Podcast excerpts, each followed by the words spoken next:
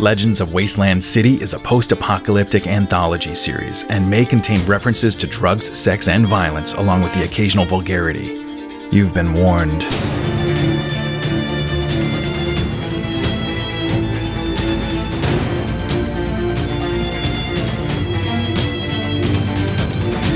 Schofield's Drifters, Contingencies, Chapter 6. Doc sat down on a pallet pulled out a small leather bound notebook. He had managed to find a replacement in Bartertown for the one that had disappeared and started making small notations. Digits paced like a puma in a cage. She couldn't make sense of what the drifter was doing, but also couldn't just stand by while he did it. After 30 minutes, Doc stood up and walked over to the door. What Breaks had his Enfield up on a stand, with the rear wheel removed, the chain running to some sort of gear reducer, out of which ran a series of cables that were ultimately secured to the rams of the door. Braces and cantilevers stuck out at odd angles. Ratchet straps, hose clamps, and even honest to God baling wire secured different parts of the construct. Okay, so you can see where the Rams were once driven by the transverse driver, probably with uh, a small diesel, or maybe even a high torque electric motor.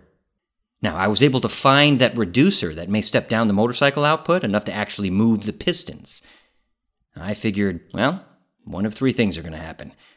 The supercharger blows up, throwing shrapnel everywhere. Some kind of cabling and linkage fails, sending debris and whipping lines everywhere. Or, you know, it works, and the door opens. What? Feeling pretty confident? If I didn't have to be out here running the motor, I'd be behind that steel rack over there. After Doc and Digit secured themselves behind the steel rack, he turned on the bike's ignition and pressed the starter. The engine sputtered and died. Yeah, needs more choke. The engine leapt to life, and What Brakes revved it, dropping the transmission into gear and opening the throttle wide. The turbo screamed as it spooled up. He held the engine at 5200 RPM to get the max torque into the gear reduction box. The cables jerked taut as they wound around the pulley in the box. One of the braces jerked about six inches before the securing ratchet strap stopped further motion. What Brakes kept his eyes glued on the pistons, searching for any sign of movement as his jerry rigged construct groaned in protest. Doc did a quick geometrical assessment, stopping after identifying four different cables that, if they snapped, would cut the mechanic cleanly in two. As one of the cantilevered braces slowly started to bend, he sprinted from the rack to warn What Brakes. Knowing he would not be heard over the roaring two cylinder, he maneuvered himself in front to catch the engineer's attention.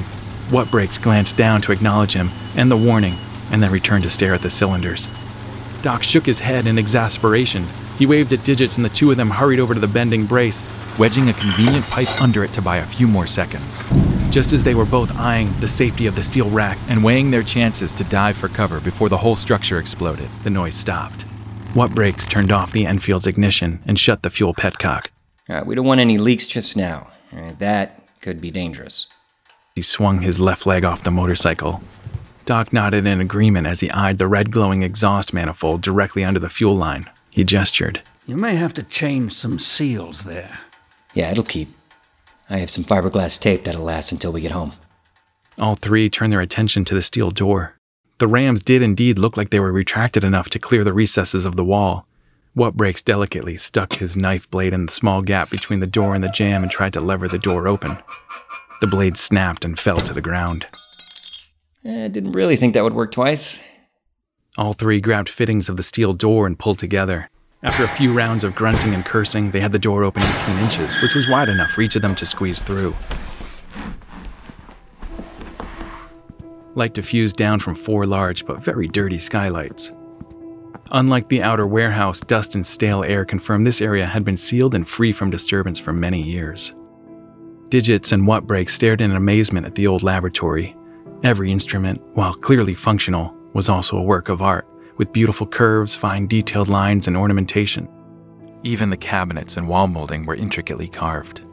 It was a level of artisanship they had never seen nor imagined in their lives. They looked over at Doc, who was examining a large glass retort with a thoughtful expression on his face. Was your lab like this?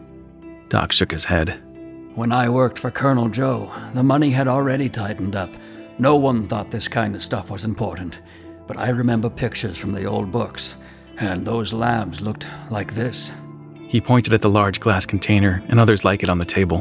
When I was just starting school, we had one of the last traditional glass blowers in our facility.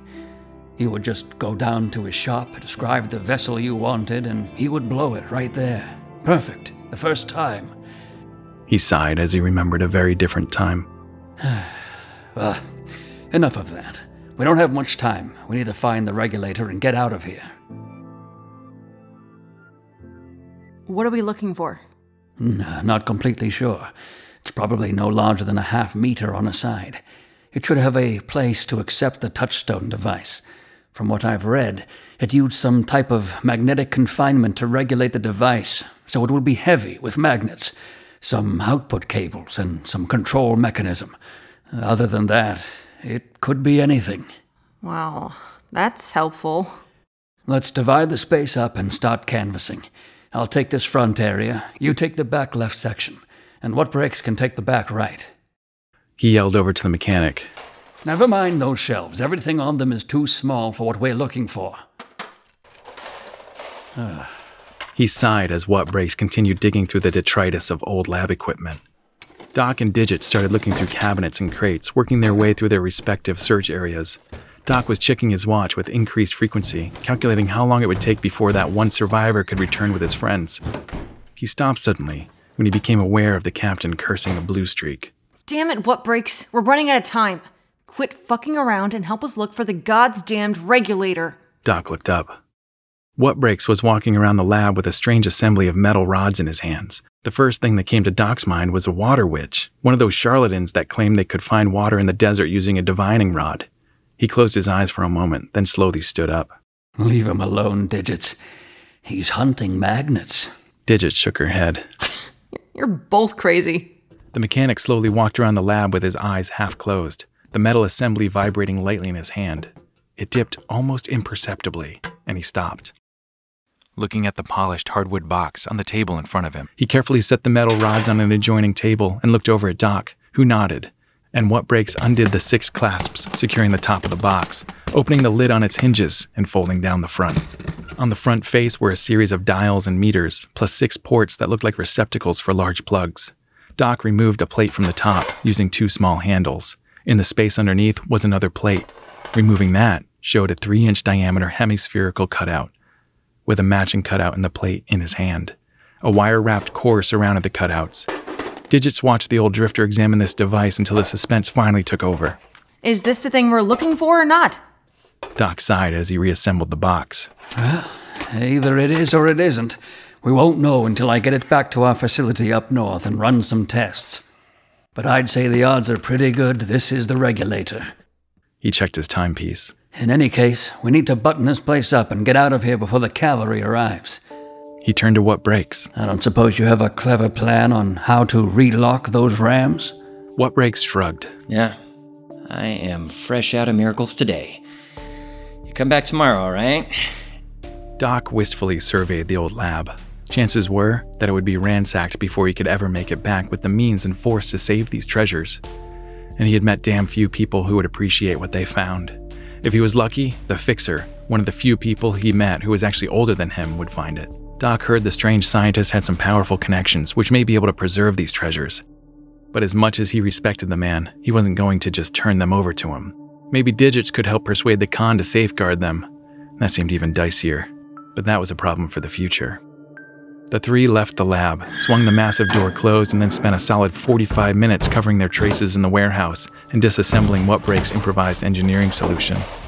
They looked to be ready to leave with an hour to spare when Digits stopped. Doc looked at her. Something wrong? The captain replied with a faraway stare. Why did we come here? Doc frowned. What do you mean? We came here for the regulator. She shook her head. No, we raided this place, killed 10 sacks of meat. Why? That's what they're going to ask when they come back. What breaks nodded. If they think something of value is here, well, they're definitely going to tear this place apart and find the lab. We need to take something of obvious value so they don't have any reason to go looking. Okay. Take 15 minutes to find something of value. Then we need to get out of here. They split up and started quickly searching the rest of the warehouse. But Doc's heart really wasn't in it. He had what he came for and was resigned to the loss of the lab. But the captain made sense, and he had learned long ago to trust her. He headed into the room that had housed their attackers and smiled at what he saw. I think we can go now. He yelled at the door as he strode across the room to claim his prize. Think this is valuable enough to satisfy them? The other two stared at the ornate, full size trident he was holding. It certainly goes with the harpoons on your bike. Definitely follows the nautical theme. Digits remained silent as they headed out the main door to the motorcycles. It wasn't until she was settled in the sidecar and what brakes had fired up the Enfield that she turned to Doc. You realize taking a totem like that is probably going to enrage them. Doc nodded. I expect we'll have a full on vendetta started. Wait a minute. I'm supposed to be the crazy one making the bad decisions. What happened to the voice of reason? I can't let you have all the fun all the time.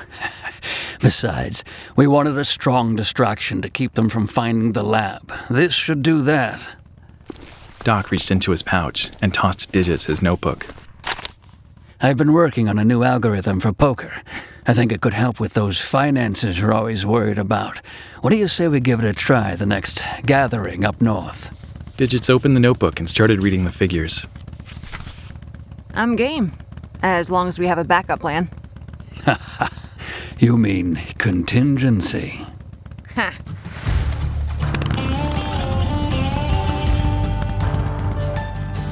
The two bikes carrying three drifters headed away from the setting sun and then turned north for the long ride home.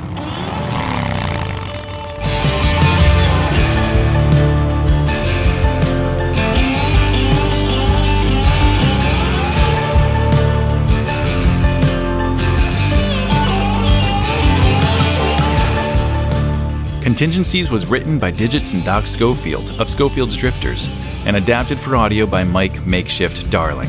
Narrated and edited by Makeshift. Doc Schofield was voiced by Jay Preston.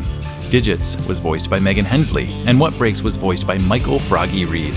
Legends of Wasteland City is a production of the Apocalypse Post. Stick around after the break for more info about today's episode.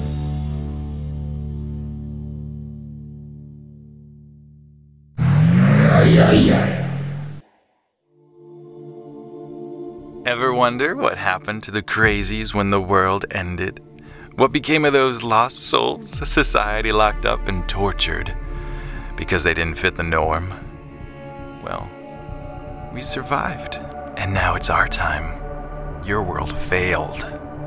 This world is ours. We'd love to get to know you, but I think it's best you know what you're getting yourself into first. Let me tell you the tale of how my people began. Long ago, before the bombs fell and the world became broken, there was a place. A secret place hidden by the government buried deep beneath the sands of the desert. A place full of horror and madness beyond one's wildest imagination. Here's where they kept them the corrupted, the maddened, the evil, the killers, and the craziest beings that once marred the peaceful earth. Hidden from the world, this collection of madness grew too powerful to keep locked away as the chaos of the apocalypse burned. The residents were left to fend for themselves. The guards expected the blast to destroy the facility along with the vile creatures it housed. Unfortunately, this mistake led to the escape of a single patient who, knowing the tortures they had all endured, experienced a rare moment of pity. It was not quick, it was not merciful, and it was not humane, but he released the others. And for this, they follow him. Now the residents have become the masters. This is Rabid Asylum.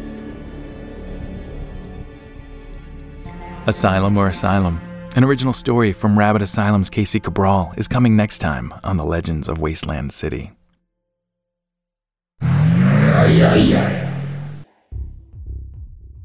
Hey, survivors, Makeshift here, your producer of Legends of Wasteland City and the Apocalypse Post cast. Well, the Drifters have managed to pull it off. They found what hopefully is the power regulator to go along with the touchstone device, another step toward rebuilding a passable society in the wasteland of old California. What Breaks was able to engineer a makeshift machine to force open the old doors and discover that long forgotten lab. And I thought it was kind of a touching moment when Doc reminisced about the times before the fall. It's moments like these I think the extra music production adds a lot to these stories, slowing the pace, or amping it up in the right places, and letting it breathe for a moment, giving us some more background about these characters. And in the way that shows us rather than tells us how they feel and what they think and just who they are. And once again, What Breaks comes to the rescue, this time with his magnetic dowsing rods. He's always thinking and experimenting, isn't he? Then again, so are all the drifters. Digits realizes that the rest of the cultists will wonder why they were here if they don't take something of value, possibly compromising what little they could do to hide the lab in the first place. And that's when Doc discovers the trident.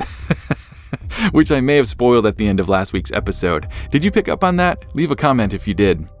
Next week, we're going to hear from the creators of Schofield's Drifters, the writers of Contingency, the real life Doc and Digits. We're going to find out more about where the Drifters come from, where they're headed, and what they thought of us bringing this story to life here on the Legends of Wasteland City. I'm really excited to talk to them. It's been a little while since um, I've actually gotten to, so I'm very excited about it. By the way, if you have a story that you think would be great for the show and you want to submit it for consideration, send it over to theapocpost at gmail.com. That's T H E A P O C P O S T at gmail.com. And same goes if you're a voice actor, especially if you have your own home studio setup. If you want to contribute your voice to one of our characters, I'd love to hear from you too. Just drop me a line, same email. And of course, if you're just absolutely loving the show and want to help support the creation of new episodes, you can join our Patreon at patreon.com slash the apocalypse post. And of course, that link is in the show notes. New members earn a free makeshift patch after contributing $5. And all members can take advantage of early access to all videos and podcasts, as well as discounts to our merch store, which is definitely filling up. There was such a great response to last week's original fake commercial. I love doing these fake commercials, by the way. And last week we did Eli's cat oil lip balm. And yeah, there was such a great response. I've actually ordered some for the store. They're going to say cat oil on the label, but they're actually made of like soybean oil and sunflower oil and beeswax and shea butter and vitamin E to help fight off the sun look for them soon in the Apocalypse Outpost. So yeah, and I've already gotten them. I've sampled them. They're they're pretty darn good, and they come in this cool little tin with a sliding top. Uh, I'll I'll put up pictures really soon. I'm just waiting for the um, for the labels to come in. So those will be up soon in the Apocalypse Outpost. Um, that's our merch store, and it's linked below as well. Plus, one listener has already asked if I can do more personal care items. I did not expect that at all. Uh, and yes, of course I can. But I'm going to have to see how these lip balms do first. If they do well, maybe we'll open the makeshift snake oil emporium, or the apothecary, as I've been calling it around the house. Which, by the way, I've been designing the labels for the lip balms. So if you want to get an idea of the look, I'm kind of doing this fun, like vintagey thing to, you know, kind of play up that whole snake oil salesman thing. I don't know. Let me know what you think. Head over to our Instagram at the Apocalypse Post and check them out. Oh, and one more note those ending lines were not in the script. My good friends Jay and Megan, voices of Doc and Digits, decided to improvise that one. And, you know, it made me crack up so bad, so hard, so much. I kept it in. So, thanks, Jay and Megan, for your hard work on this. Really appreciate you. As well as Michael, who played What Breaks, as well as Mike the Baron, who played Beklar Beck a few episodes back, and Tim the False Prophet, who played the Grand Imperator. Last but not least, thank you, thank you, thank you to Doc and Digits, the writers and creators of Contingencies, for letting me use their story and create Legends of Wasteland City around it. That's it. I'm going to keep it short because I'm a little bit late on this one and I just want to get it out. So, for you guys listening on Thursday, you could have heard this episode three days ago by joining our Patreon. Just another, another little plug there. Subscribe wherever you're listening if I'm not on a platform that you would prefer to listen on. Uh, let me know what it is, because I think we're everywhere now, but there's probably some spots I missed. And as always, if you enjoyed today's episode, share it with your friends. But if you hated it, share it with your enemies, with a pair of dowsing rods that will instantly be repelled by their lack of personal magnetism. I'll see you next time, survivors. Stay alive.